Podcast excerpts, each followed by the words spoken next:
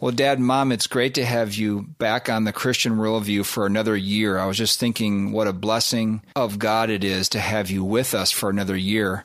And I certainly do not take that for granted. And it's great to have you in the studio. Gracie is under the studio desk as we speak, so it's a family affair today in the program.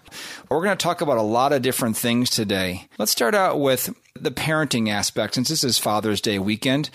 Dad, what are the top three or four things that you have tried to impress on your children? Well, looking back over the years, obviously salvation would be the number one above all.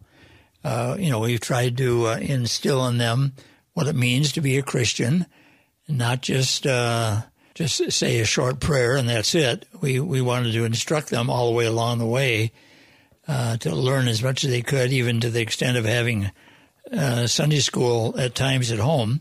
And of course, we wanted to teach them honesty and uh, and learning, the desire to, to learn uh, not only from the Bible but also from school. How about you, Mom?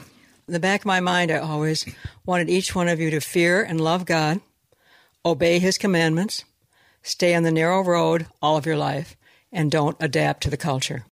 We hope you gained from this short take of the Christian Worldview radio program. To hear the full program and further connect with this ministry, visit thechristianworldview.org. I'm David Wheaton.